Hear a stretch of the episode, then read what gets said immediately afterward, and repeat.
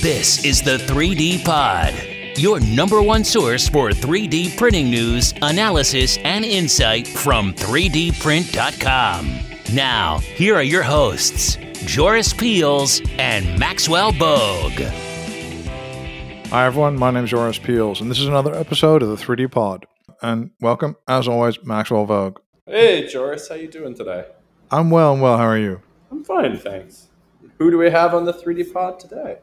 Well, today we've got Melissa Snover, and Melissa is a founder of Nourish 3D. She's actually a serial entrepreneur, and she kind of looked at, at this 3D printing and said, "Okay, what can we do with 3D printing?"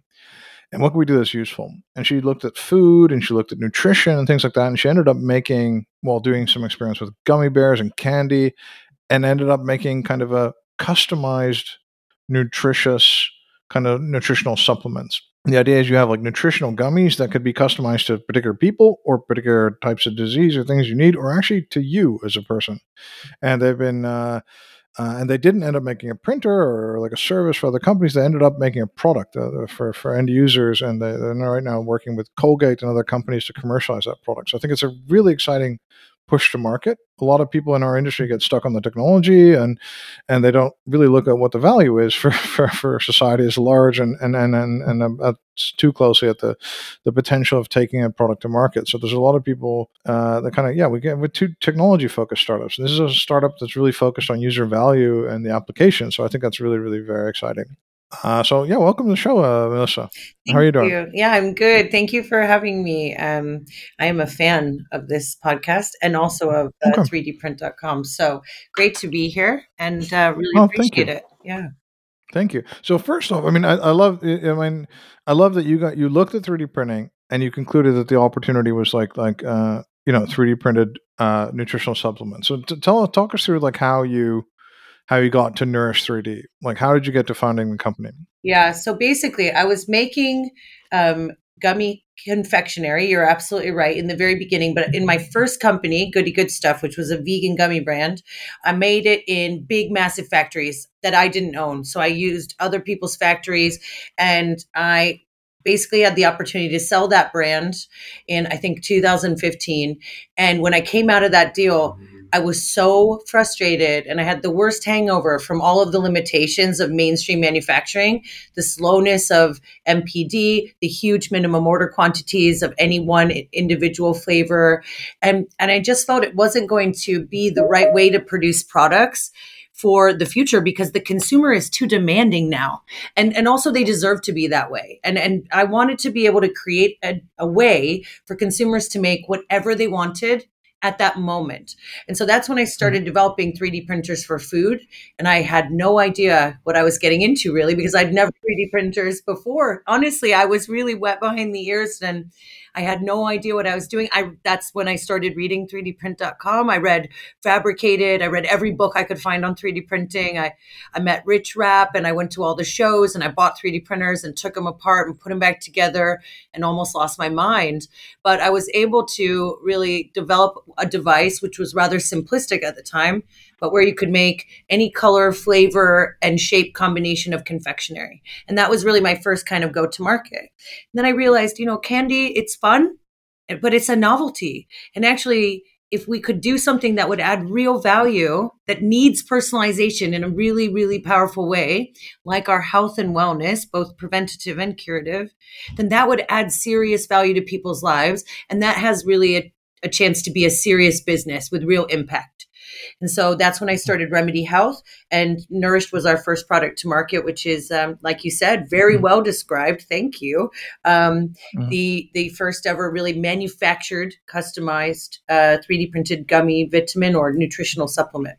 And I like this idea because a lot of people, like I said before, like a lot of people get stuck on the technology, but you were always focused on the user, right? Or are you always focused on the business opportunity? What's the why did you not build a printer, or not? Uh, you know, why did you go for for for the the final product? So yeah, I think firstly I'll just say we build all of our own technology, so we have all of our own printers, and I think now we have 15 patents on 3D printing hardware. So we do build our own printers, but we what we what you said uh, is exactly right. So the way our development cycle works and the way my first ever development cycle worked was I thought of an end product I wanted to create and I developed a technology solution with both hardware, well, with all three hardware, process, user experience, and material. So I guess that's four that would make that possible. So I didn't start with, oh, I want to make a printer. I started with I want consumers to be able to get this product. I think this is missing. I think that they want would want this with an empathetic kind of consumer first approach. And then we develop technology solutions that make it possible to make that product. And it was the same thing with Nourish. It's the same thing with scripted when we look at personalization in curative health. Um, and that is the way our development cycle is so different than, like you very rightly said, so many other companies that are focused on the technology as opposed to what it's actually going to do as a part of benefiting you know the public the consumer the market etc in the end Okay, so I like the idea that you have this idea that what consumers want, but I've also talked to a lot of startups where they have this kind of ingrained idea that consumers want, I don't know, personalized furniture or whatever, and then it turns out not it turns out not to be true, right? I mean, uh, so how do you validate No, that? I I want mean, my couch printed, Joris. Yeah, no, yeah, I mean, it been- doesn't sound. I know that there's some amazing materials you can now print, but I just think that sounds very uncomfortable. However, um, yeah, actually, you're absolutely right. I think the biggest thing that I teach a lot of the um, young people that I mentor is, you know, you might have an idea, but you've got to research it and you've got to test it before you go too far into it, because a, you'll probably learn and, and be able to fine tune that idea. And B, um, if it is validated, you'll feel extremely um, convicted about it and you will feel like you've done your research. And so when i looked at um, you know the first the first go to market around confectionery it was around this idea that people really wanted to be able to make something. And the way i came up with that idea was i used to do my own sampling in stores with my previous product and people would always come up and say do you not have this flavor? Do you not have this? Do you not have this? And it made me really upset that we, we weren't able to say yes to everyone. And so that's really where i was kind of validating this idea. But really with the supplements. I knew that this was a good idea because i was carrying around a disgusting plastic bag full of vitamins with me when i would travel. And you know a it wasn't very hygienic and b it was complex. See it was almost dangerous because really once you put them in a big bag instead of holding all the bottles you can get it wrong. Like once i took melatonin in the morning thinking it was chromium it's not a good idea uh, to do it. And so i thought if you could make it easy for people by using 3d technology because each person is unique I mean, if you guys think about it, all this stuff that people are talking about, you customize your shoes. I mean, that is cool. You should like actually insoles being customized makes a lot of sense. But you can customize your car. Your clothing is by nature of your choices customized. So basically, mm-hmm. you know, when you think about it, those things are nice to have, but they're not making an incremental, really, really powerful impact in your overall life. But the idea that you take the same vitamin or you take the same medication dosage as someone who's totally unrelatable to you in their lifestyle or their needs is kind of wrong actually when you say it out loud. Like I was taking the Mhm. same multivitamin as my mom. That's weird. Mhm. She's much older than me. She she's never been to a gym in her life. She you know like she's a very different woman. So this idea that we need the same things is inherently very flawed. And so that was how we started about it. And then what we did when we still had the candy business was we asked 10,000 people, would you find value in this? What would you want this solution to be like? And then we took their Mhm. input and we made it into a reality. You, you did a survey, Yeah. like a survey monkey kind of thing, and then I'm just curious, like, how did you prevent like bias, so to speak, to getting into the survey? Because you know, question the way you word questions can be so influential. Totally. Yeah. Totally agree. So we just ask people hypotheticals. And firstly, we ask people, what are you doing now? What do you like about it? What do you not like about it? If you could improve it in some way, what would it be? What about it is the worst part? Is it the convenience? Is it that it sucks to swallow 20 pills in the morning? Is it that um, it's annoying to have to reorder stuff at different intervals? Is it what is it about it that you dislike the most? And then what we also ask people was, do you know what you need? What do you what do you take and what, how do you get that information? Where are you getting it from? And find it Mm. confusing. And so one of the big kind of benefits of our service is of course we have to have the 3D printing technology on the other side to be able to manufacture the product authentically.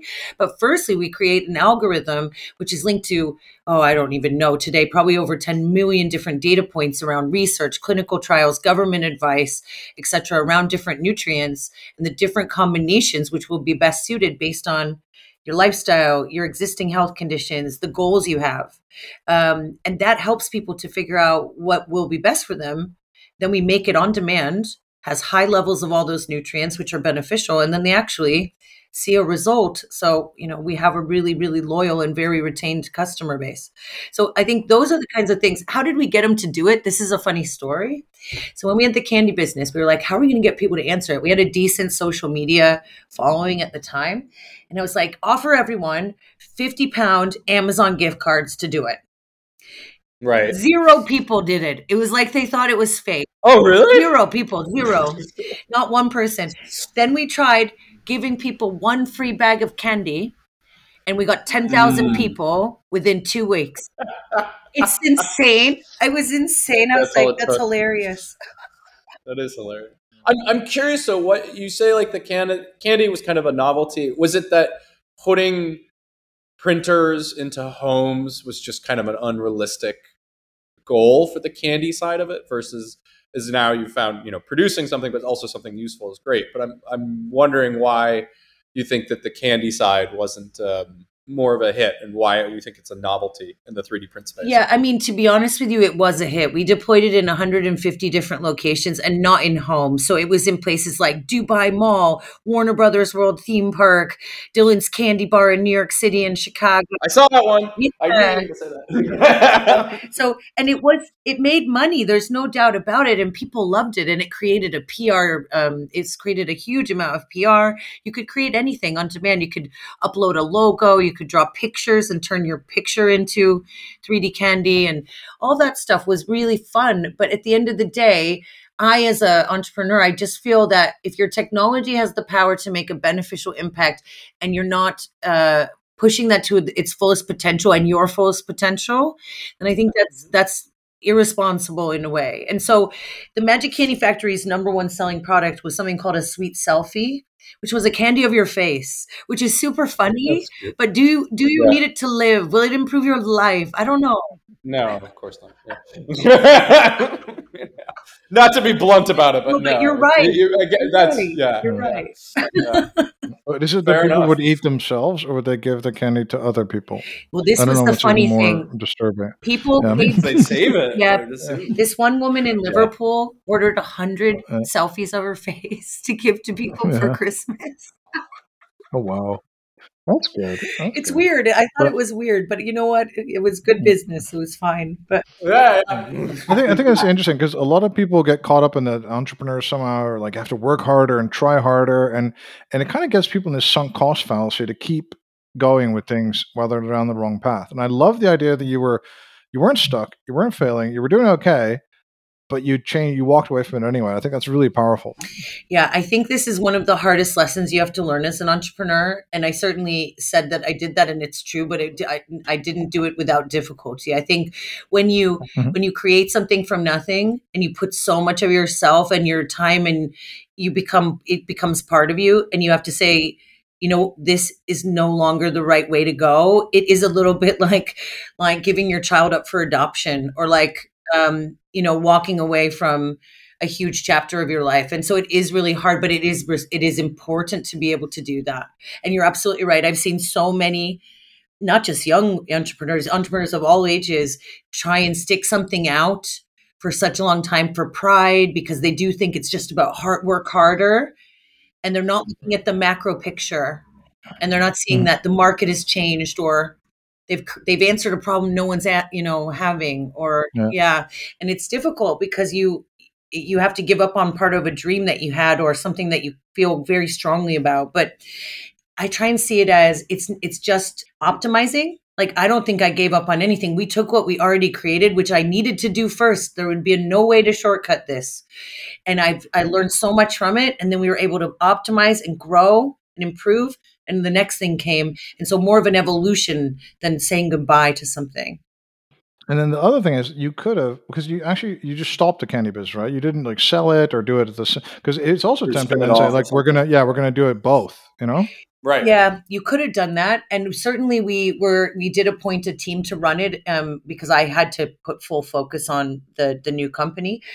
But then COVID hit and like experiential retail events, it just candy being Just printed live and handed to people from inside of a consumer environment, even though it's still legally allowed. Like even now, after COVID has in a lot of places, it's kind you, you know you wouldn't know that it happened. Um, it, if you ask someone, of course they would know, but you wouldn't know from looking. It's still people don't want to receive food samples live. Does it make sense? Yeah, Yeah. Um, I, I have a problem going to buffets. Yeah, buffets. Yeah, Oh, right. These are I don't- gross. I don't know why, but no, seriously, If you don't know. think about them, they actually Yeah. are pretty gross. They're gross. really, right? really Like, Yeah. gross. it's the same way blowing on candles on a oh, birthday Oh, wow. cake. It's also gross. If you yeah. it, it's really gross when you actually think about it that you're just spreading germs all around. So I'm I'm happy that that might have been killed by COVID. That we're just gonna like put a candle mm-hmm. to the side or something. I don't know. Yeah. But it's right though. You're right. Or maybe I don't know. People start putting like a little film over the top of cakes. some yeah or something. But it's just I mean yeah. Like I don't want to make too much of a pain in the ass out of it. No, you're right. if you when you think about some of these things that are just cultural norms that we put in place. Yeah. Like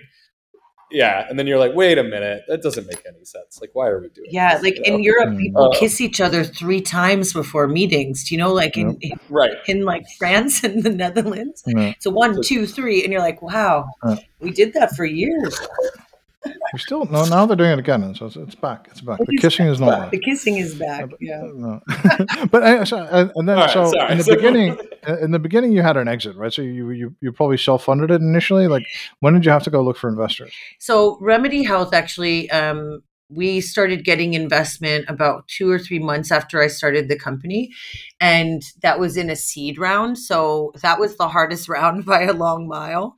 Um, because I was just basically going to people with an idea, with a really pretty deck, and like and some experience, some relevant experience, but really an idea. And so you're asking people, This, this is after the the gummy printer and stuff, right? This is when you're trying to do it for medical or for yes, that's right. So with Yeah. the other two business with with Goody Good stuff, that I didn't take uh, external investment, but I did have um, you know friends and family come in on that. Mhm, And mhm. and to be honest, there was other people that were invested in that business.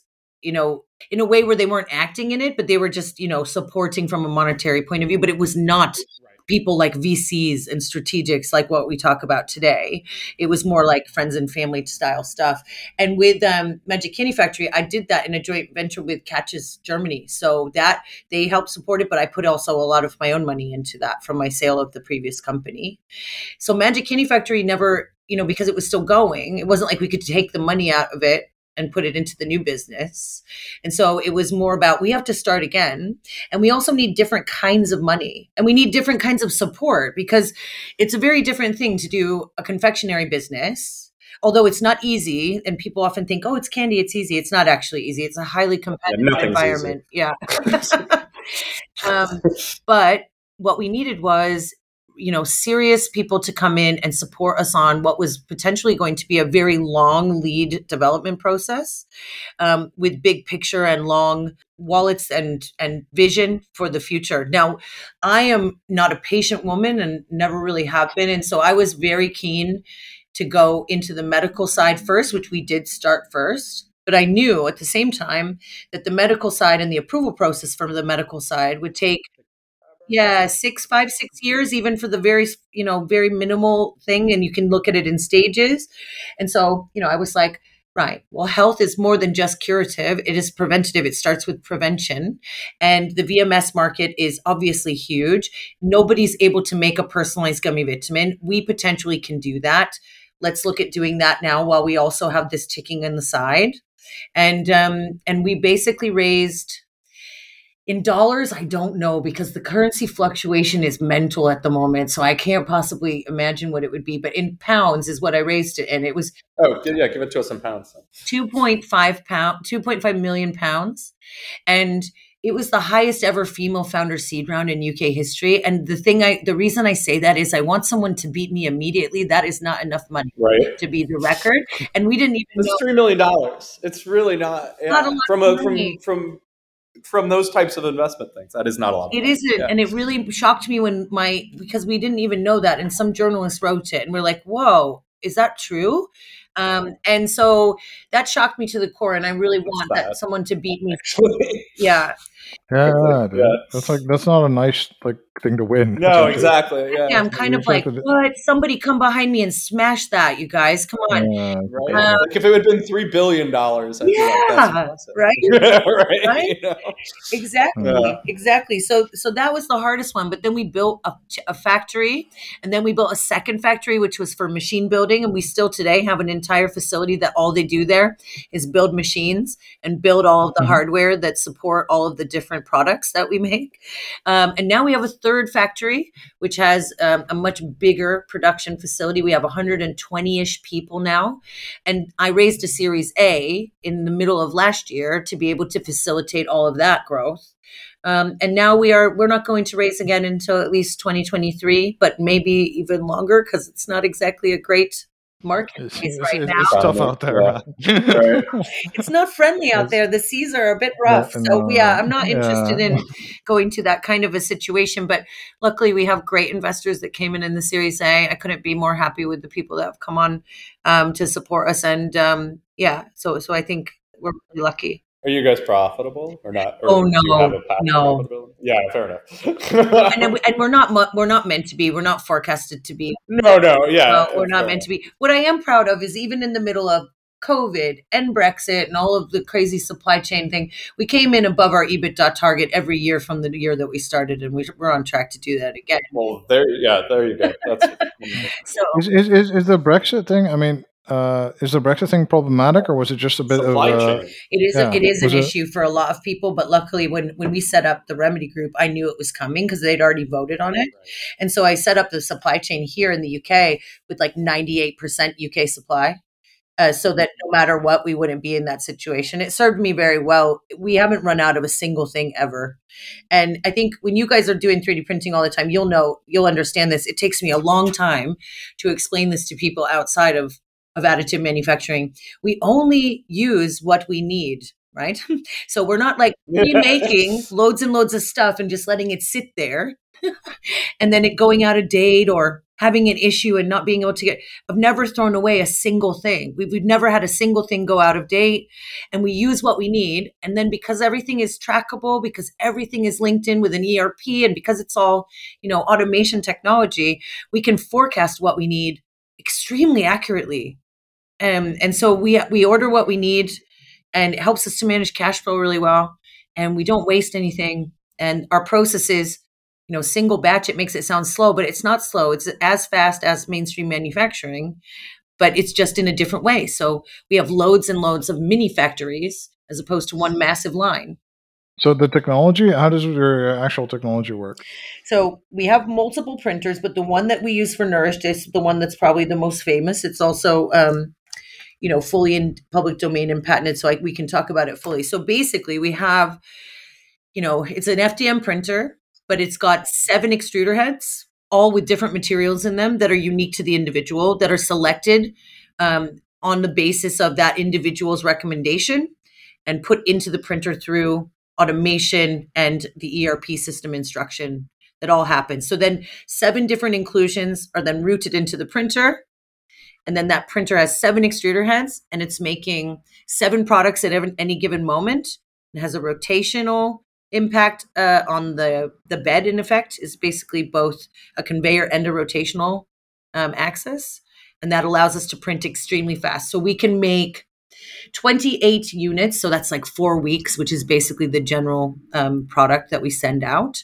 Um, and each of those individual units of the 28 has seven unique elements and a unique coding and we can make that in around four and a half five minutes Oh wow, yeah that is. And then, but how do you then Yeah. track that? Or does that just go into one packaging item or something like that? How, So how do you all of our entire my process order, is yeah. trackable on um uh, we have basically handheld PAs and barcodes. So basically when an operative comes down in the morning, they will log in, they will scan the products that are supposed to go into the person's product because we have QC checks, you know, we are at a BRC level. There's tons of regulation. We are FDA uh, registered and FSA and BRC and GMP and lots and lots of those all, all the letters. all the right? letters we have them all yeah and um, so basically that qc system and the trackability system is is much more track traceable then you would find it a mainstream factory because they're making tons and tons of something whereas we're doing single batches if you would. So basically one print goes out it goes into coating coating in the correct flavor because we have 15 different flavors and then it goes onto a flow wrapping machine where again that barcode is picked up and then the printer prints the name of the person on to the flow wraps while they're being filled with the individual products and then prints a shipping label with the exact customer details and then prints a recommendation sheet which is basically like what your personal label would be on the back of pack. Like what is your ingredients? What is it for? What is your supplement facts the nutrition facts um, any warnings if you have an allergen in your product? Um, and then that all gets put together and gets scanned by DPD, and then it goes into the traceability system for them to track until POD. Okay, okay. And how do you get the unique formulation for me? Let's say I, I, I tried out one and it was like a quiz, right? Uh, is that always yeah, the case? lots or? of questions. Yeah, it's not that many compared to some of our competitors. Because when I was doing my research on this, I was like, I, I went through all of them, like really every single one that I could find. And I, and I realized, because I'm registered nutritionist and I've been doing this a long time, they're asking questions that have absolutely no impact on their recommendation. So they're doing mm. that because they want you to either a feel like it's robust enough for them to figure out what you need, or because they're they want marketing data. So either one of those mm-hmm. reasons. Means- what is your income? yeah, right. How does that affect? How does what that college degree? Surprisingly has more of an impact on your yeah. health than one might think. But yeah, yeah, you're right. Well, I mean, actually, then yes, you could make a correlation. But it's like some of the questions they were asking. I was like, this is either treating the customer like a moron because they, mm-hmm. or or really trying to sell their data. On. Anyway, I I hate that stuff. I truly hate it.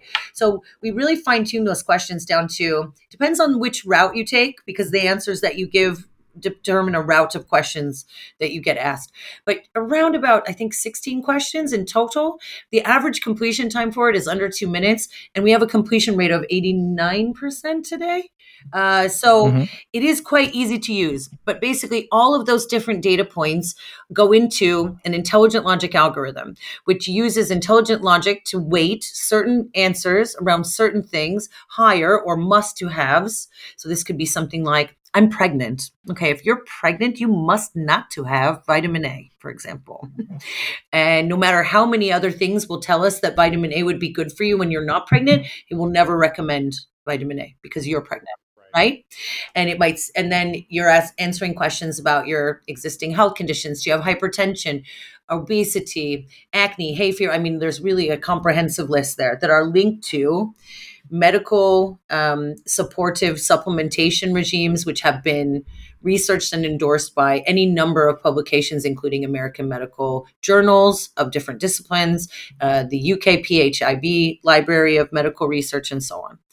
And then the most important one is your lifestyle. And a lot of people ask me, why don't you just do blood tests on people? Well, the blood tests are not accurate on a lot of nutrients because they change every day with what you eat. So that's not helpful. Why don't you just use DNA? Well, because DNA doesn't change. And because your DNA doesn't know that you are a vegan or that you're overweight or that you're running a marathon for the first time. So it's not giving me anywhere near enough information. And so that the questions around lifestyle actually have the highest impact around your health today. What you eat today, how much you exercise today, how much sunlight you get today, whether you spend 25 hours in front of a screen like me, um, have the biggest impact on what you need today and what will have the biggest impact on your health if we can find a nutrient or a bioactive or a probiotic that has some proven benefits to co- contradict that.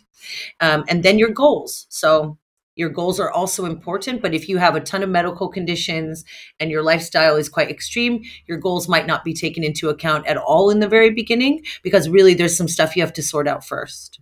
And then the interesting thing to me is like, what happens if then like it, that, that situation changes. Do, do, do, or do you prompt people to keep asking questions or yes. or do you keep get back in touch with them or how does that work? Because maybe i get fit or maybe i get yeah, yeah. you nailed it. You nailed it. The idea you should take the same vitamin mix every day for a whole year is totally flawed as well. The idea that we live the same lifestyle all year round it's just not true so in the summer, you'll be more active, usually, most people are. Um, in the winter, you'll eat different things. There's just something about the wintertime that makes us want more moreish and stodgy food. I mean, we call it comfort food in the UK. it's basically what we eat all year round, except for last week.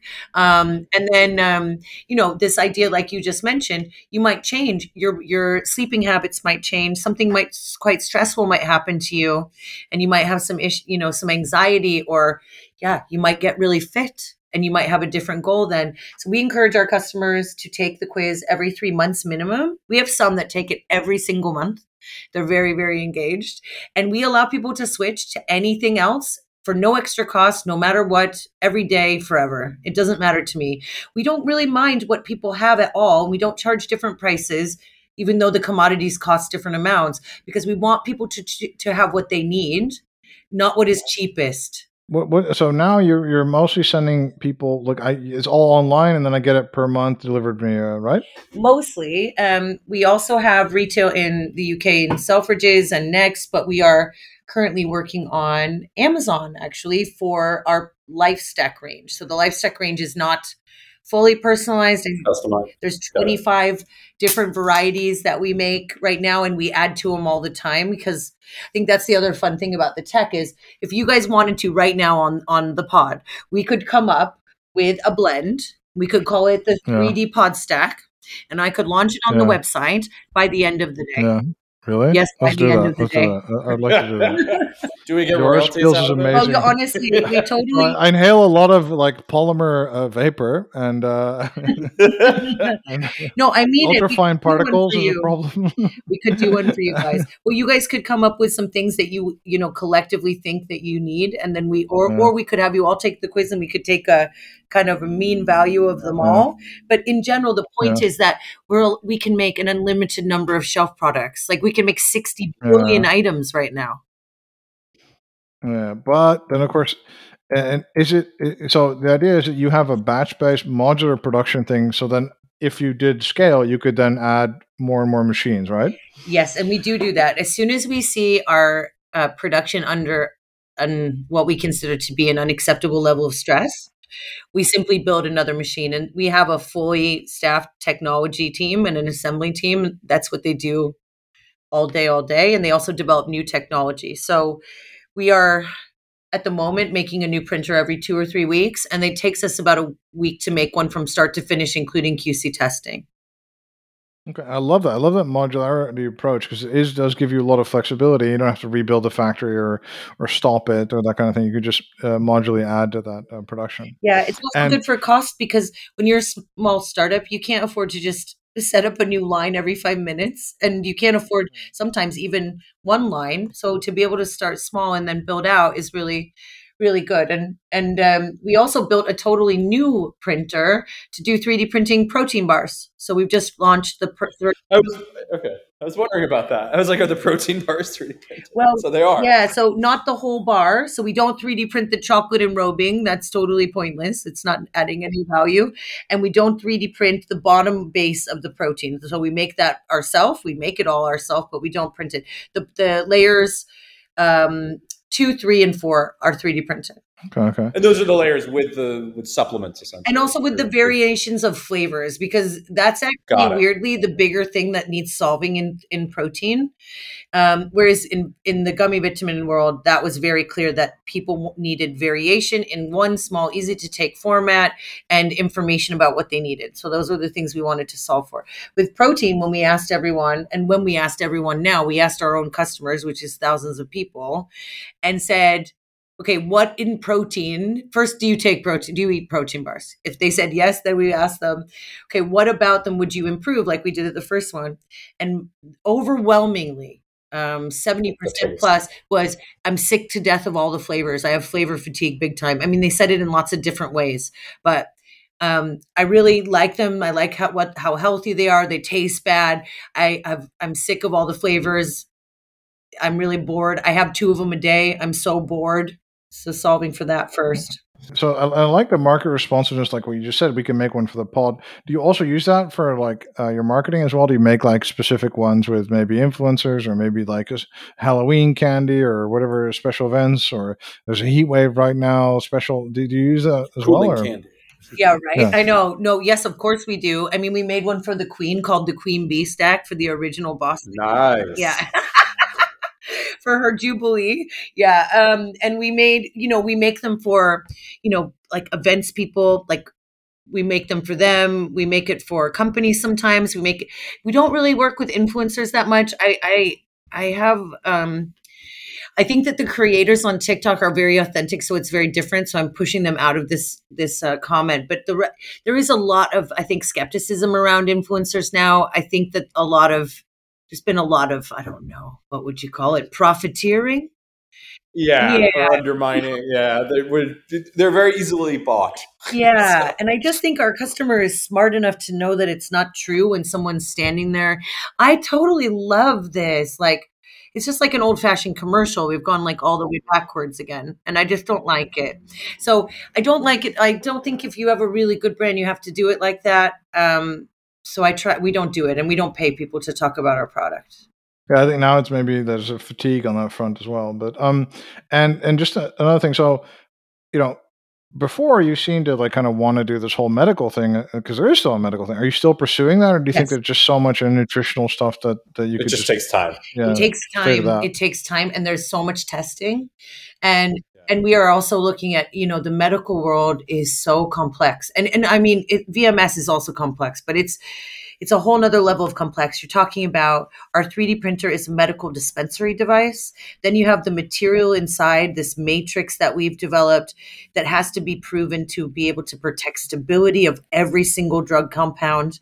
Then you have does it absorb the same rate in the body as if it was a traditional format like a tablet so there's you can imagine it's it's a humongous amount of validation you have to do and certainly it's not in vitro, a lot of it. You have to have real data with humans and, and not just with humans, but also um, in stability testing in, in in vitro, you have to be able to prove that the stability of the product in one month, two months, 24 months does not dissipate over time, that the encapsulation is safe, which we do that for food, but we don't have to do it for for at the same level. We you do it's not that different, but it is a lot more complex. And every country the medical rules are different. Um, so it is it is more complex. What we're also looking at more recently is this idea of over the counter. So over the counter medication is still very highly regulated. Anything you put in your mouth is regulated by the food and drug administration. They put them together right? Um, and this is this is something that is not unregulated or not easier but it is um, from a process point of view potentially faster if you have a ton of data around consumption and safety, which we do. And so we're currently looking at things like could we make chewable you know medication with with the active ingredients as well so like imagine if you could get something like i don't know aspirin with curcumin or turmeric extract which is curcumin which would be insanely good for people with arthritis because you're going to reduce inflammation plus reduce the the pain at the same time like things like that i think have huge legs and this kind of vergence between preventative health and curative health i think it's inevitable and i think it's a good thing and i think it's interesting to think what that could be and our technology uniquely lends itself to be able to look at that more quickly than perhaps traditional manufacturing does Okay. Okay. It's, uh, I think that'd be very, very exciting. I think. And where do you want to be in five years? Let's say. Where, where, where do you hope to, to get with that?